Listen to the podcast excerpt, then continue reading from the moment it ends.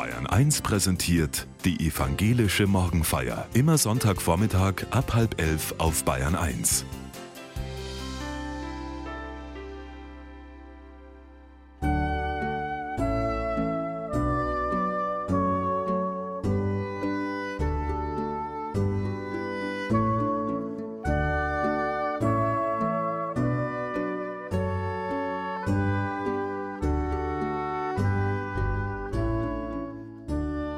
Ich will aber nicht. Das sagen Kinder nicht nur in der sogenannten Trotzphase. Ich will aber nicht, das ist meistens anstrengend für Eltern und Kind. Es ist eben ganz schön schwer, das Richtige zu tun. Pfarrerin Julia Rittner-Kopp möchte in der evangelischen Morgenfeier den Satz Ich will aber nicht mal anders betrachten und dabei von Jesus lernen. Musikunterricht am Gymnasium. Meine Lehrerin heißt Frau Fink, wie der Vogel. Eine sehr große, dunkelhaarige Frau.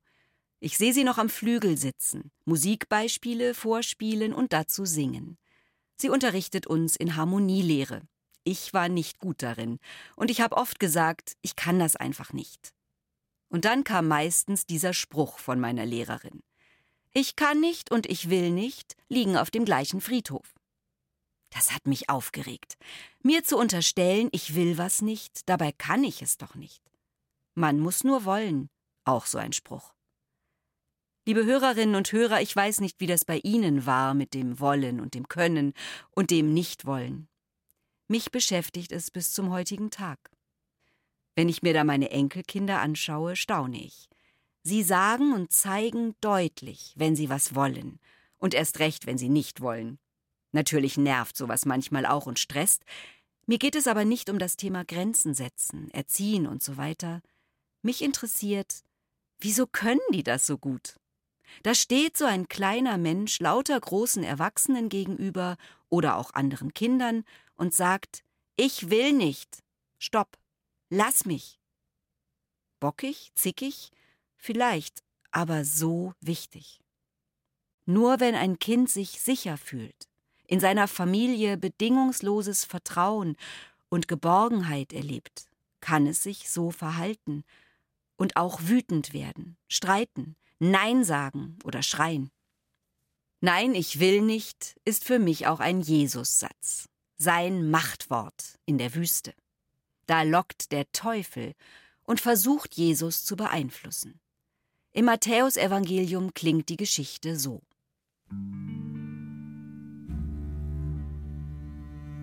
Da wurde Jesus vom Geist in die Wüste geführt, damit er von dem Teufel versucht würde. Und da er vierzig Tage und vierzig Nächte gefastet hatte, hungerte ihn. Und der Versucher trat herzu und sprach zu ihm, Bist du Gottes Sohn? So sprich, dass diese Steine Brot werden. Er aber antwortete und sprach, Es steht geschrieben, Der Mensch lebt nicht vom Brot allein, sondern von einem jeden Wort, das aus dem Mund Gottes geht. Da führte ihn der Teufel mit sich in die heilige Stadt und stellte ihn auf die Zinne des Tempels und sprach zu ihm Bist du Gottes Sohn, so wirf dich hinab, denn es steht geschrieben, er wird seinen Engeln für dich Befehl geben, und sie werden dich auf den Händen tragen, damit du deinen Fuß nicht an einen Stein stößt. Da sprach Jesus zu ihm Wiederum steht auch geschrieben, Du sollst den Herrn, deinen Gott, nicht versuchen. Wiederum führte ihn der Teufel mit sich auf einen sehr hohen Berg und zeigte ihm alle Reiche der Welt und ihre Herrlichkeit und sprach zu ihm, Das alles will ich dir geben, wenn du niederfällst und mich anbetest. Da sprach Jesus zu ihm, Weg mit dir, Satan. Denn es steht geschrieben, Du sollst anbeten den Herrn, deinen Gott, und ihm allein dienen. Da verließ ihn der Teufel.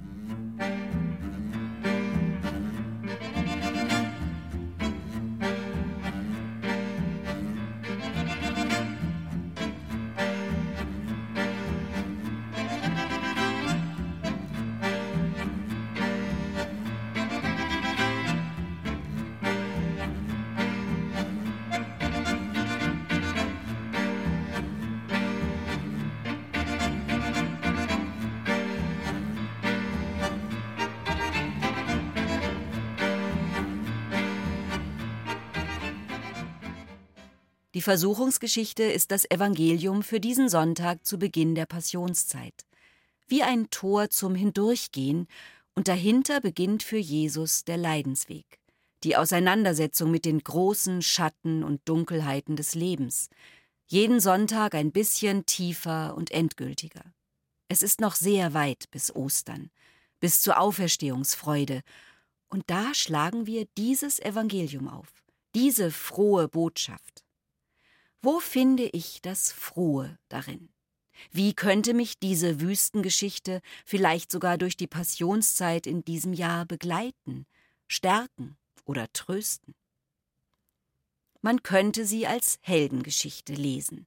So ein starker Jesus. Er schafft das. Er ist und bleibt Gottes Sohn, wahrer Mensch und wahrer Gott. Ganz Mensch, weil er Hunger und Schmerz kennt und keine Naturgesetze ausschaltet. Ganz Gott, weil er tapfer genau darin bleibt und dem Teufel widersteht. Ganz schön heldenhaft. Ich merke, Jesus als Held interessiert mich nicht. Viel lieber schaue ich auf den, der da allein ist in der Wüste und sich auseinandersetzt, bedrängt wird, wieder und wieder versucht, und vom Himmel kommt keine Stimme, Gott verlassen. So wird es am Ende wieder sein, im Garten Gethsemane, allein mit der Angst, und auf Golgatha, schreiend am Kreuz, allein. Schon in der Wüste ist Jesus total allein. Nur Worte sind da. Hungerworte, Wüstenworte, Hoffnungsworte. Nichts und niemand entreißt ihm die, kein noch so teuflischer Trick schafft das. Ich lese diese Geschichte als Hoffnungsgeschichte. Der Teufel hat keine Chance, obwohl er sich so als Wortkünstler und Bibelkenner gebärdet. Denn das ist ja wohl klar. Es reicht nicht, schnell mal was aus der Bibel zu zitieren. Das kann der Teufel perfekt und auch noch mit gewissem Charme. Ich stelle mir vor, wie er Jesus den Arm um die Schulter legt. Also, mein Lieber, das ist doch easy, das machst doch. Zuckersüß. Schwer sich dem zu entziehen, wenn mit Gott argumentiert wird von Nächstenliebe sprechen und dabei komplett an Jesus vorbeireden, das gibt es. Und man merkt es nicht so schnell. Das ist wie bei dem Teufel in der Wüste, der bringt da was durcheinander. Wenn eine AfD-Politikerin im Landtag behauptet, Nächstenliebe im Sinne Jesu müsse sich abgrenzen und würde nicht für alle Menschen gelten, dann ist da was durcheinander geraten. Auf welche Worte ist Verlass? Wer sagt sie wie? Wie kann ich vertrauen?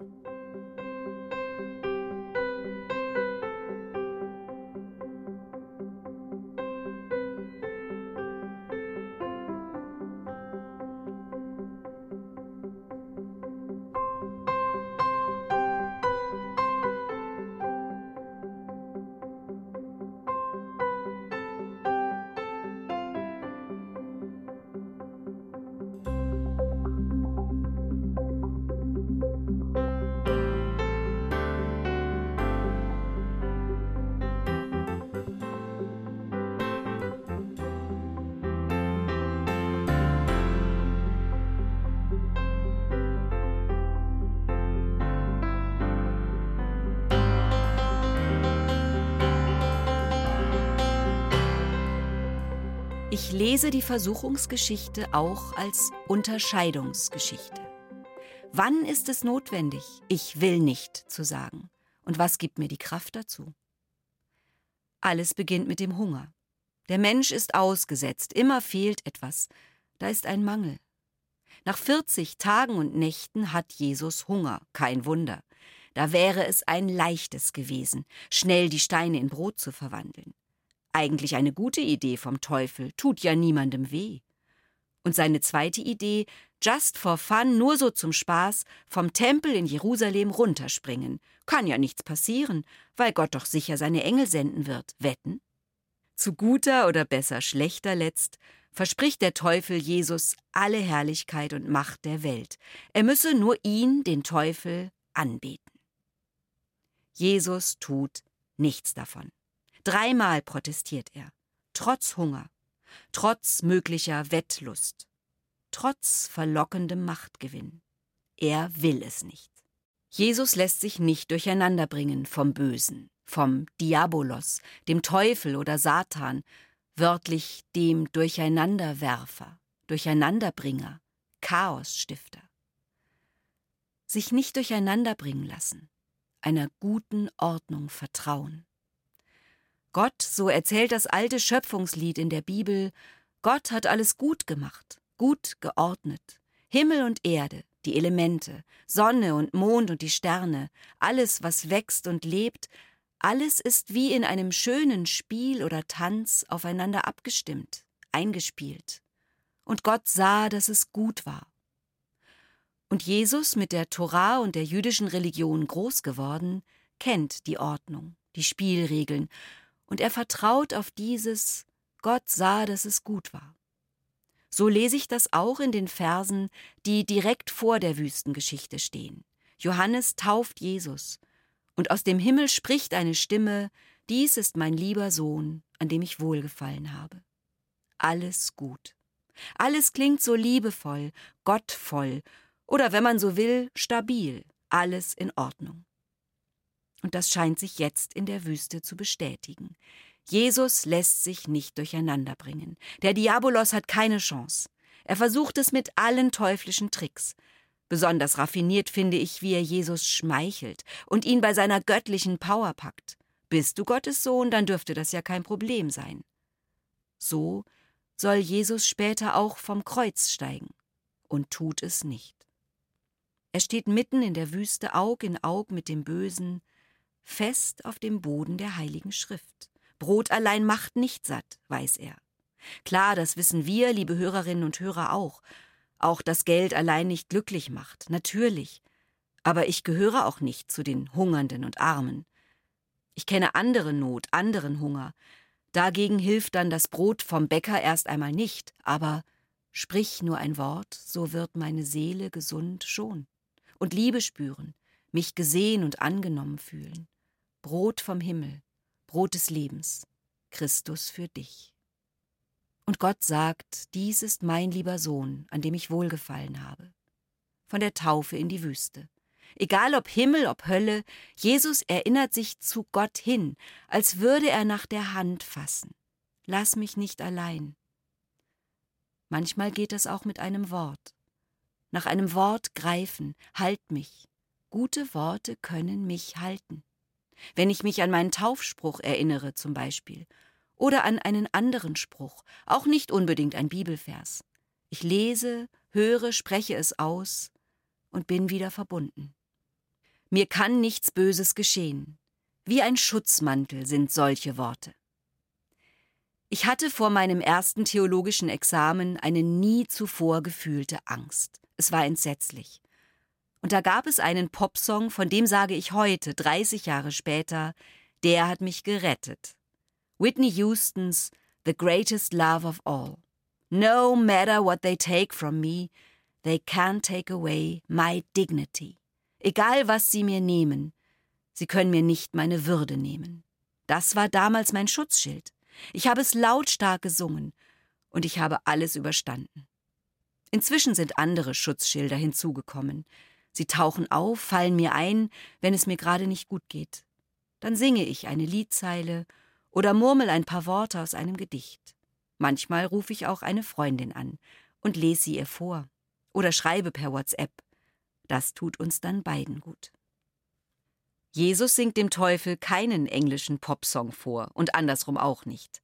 Beide arbeiten mit dem Wort Gottes. Das ist das Raffinierte. Der Teufel versucht es selber mit Bibelzitaten. Aber Jesus ist und bleibt bibelfest auf seine besondere, unmittelbare Art, nicht besserwisserisch. Es geht nicht um Wissen und auch nicht um theologisch-ethisches Verhalten. Jesus ist verbunden mit diesem Gottwort. Er lebt darin. Er benutzt es hier nicht als Argument und Grund. Er ist gegründet. Du sollst Gott anbeten, im Gebet, in ihm bleiben. So kontert er, du sollst den Herrn, deinen Gott, nicht versuchen. Touché. Gott versuchen, das ist es, was der Teufel tut. Ich frage mich, was hat er davon? Und ich merke, es ist ein Machtkampf. Es geht um Macht und immer wieder um Macht. diese seltsame Lust an der Macht. Sie vergiftet Leben bis zum heutigen Tag. Wenn das Wollen zur Gewalt wird, die Macht zur Lust oder die Lust zur Macht, dann ist die gute Ordnung durcheinander geraten. Wie verscheuchen wir dann den Diabolos? Wenn Menschen Macht ausüben und missbrauchen, dann wird ich will nicht sagen unendlich schwer und gefährlich. Das Ich will aber nicht von Jesus ist himmlische Widerrede und heiliger Trotz. Keine Macht dem Bösen. Jesus denkt nicht dran, den Teufel anzubeten. Du sollst anbeten den Herrn, deinen Gott, und ihm allein dienen.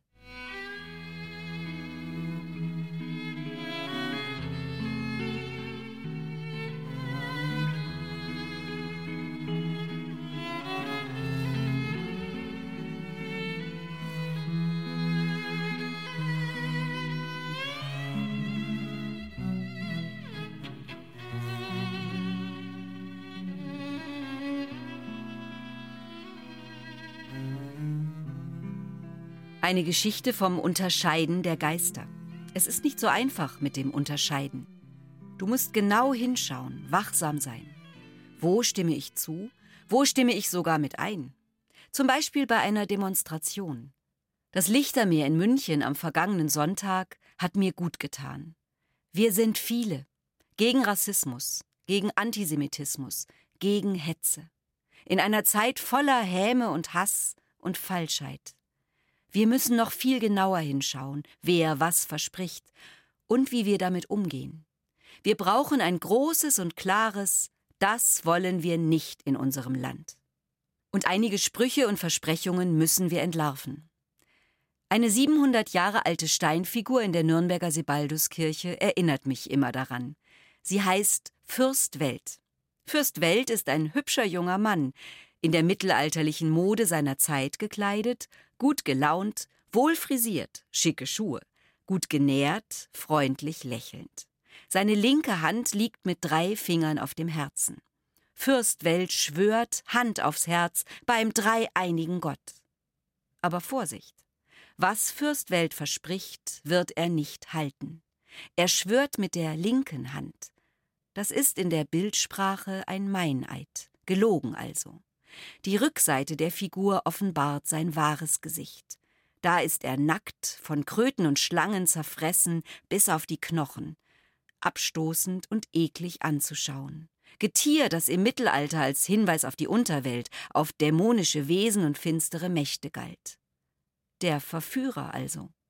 Nicht mit Pferdefuß und Schwanz, mit Hörnern nach Pech und Schwefel stinkend, nein, ein feiner Herr, ein netter Kerl und gerade darum viel gefährlicher.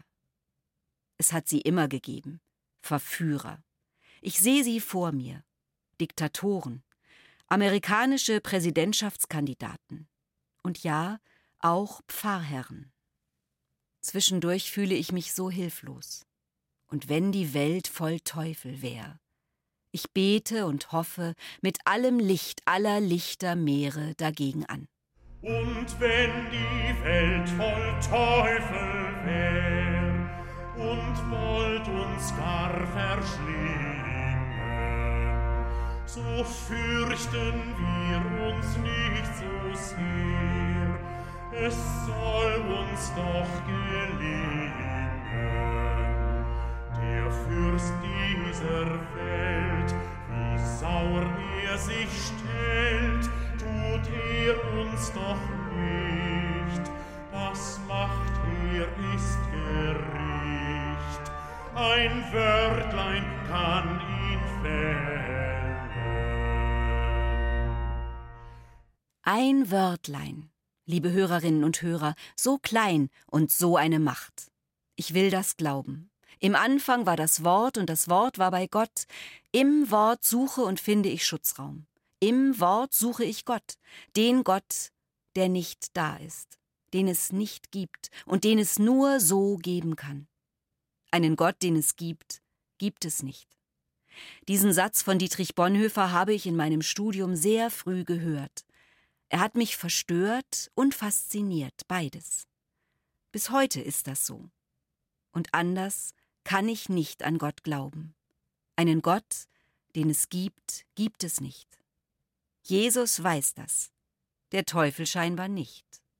Und ich bin wieder bei Jesus in der Wüste, ohne Gott, mit Gott.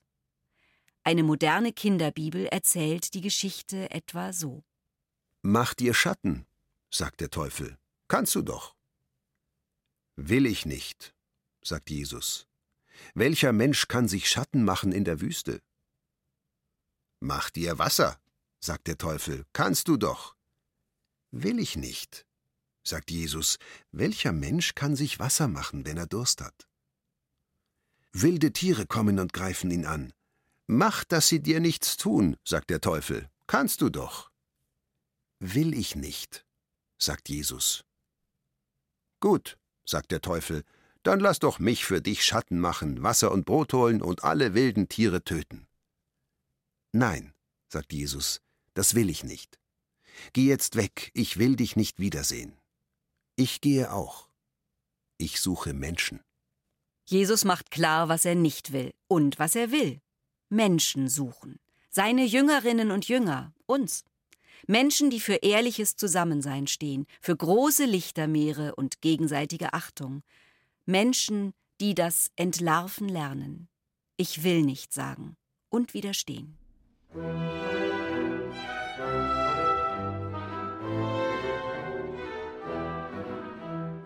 Da verließ ihn der Teufel. Und siehe, da traten Engel herzu und dienten ihm. Ich bete seit vielen, vielen Jahren jeden Tag den Morgensegen von Martin Luther. Manchmal kurz vorm Aufstehen, manchmal am Schluss des Morgenyogas oder unterwegs auf dem Fahrrad. Es sind sehr alte Worte, wie ein Schutzmantel, wie ein Geländer oder ein Gerüst, das mir Halt gibt. Ich bete, ich danke dir, mein himmlischer Vater, durch Jesum Christum, deinen lieben Sohn, dass du mich diese Nacht vor allem Schaden und Gefahr behütet hast und bitte dich, du wollest mich diesen Tag auch behüten, vor Sünden und allem Übel, dass dir all mein Tun und Leben gefalle. Und am Schluss heißt es, denn ich befehle mich, meinen Leib und Seele und alles in deine Hände. Dein heiliger Engel sei mit mir, dass der böse Feind keine Macht an mir finde. Keine Macht dem Bösen. Bleibt, ihr Engel, bleibt bei allen Menschengeschwistern, die Gutes wollen, und helft uns, ich will nicht sagen.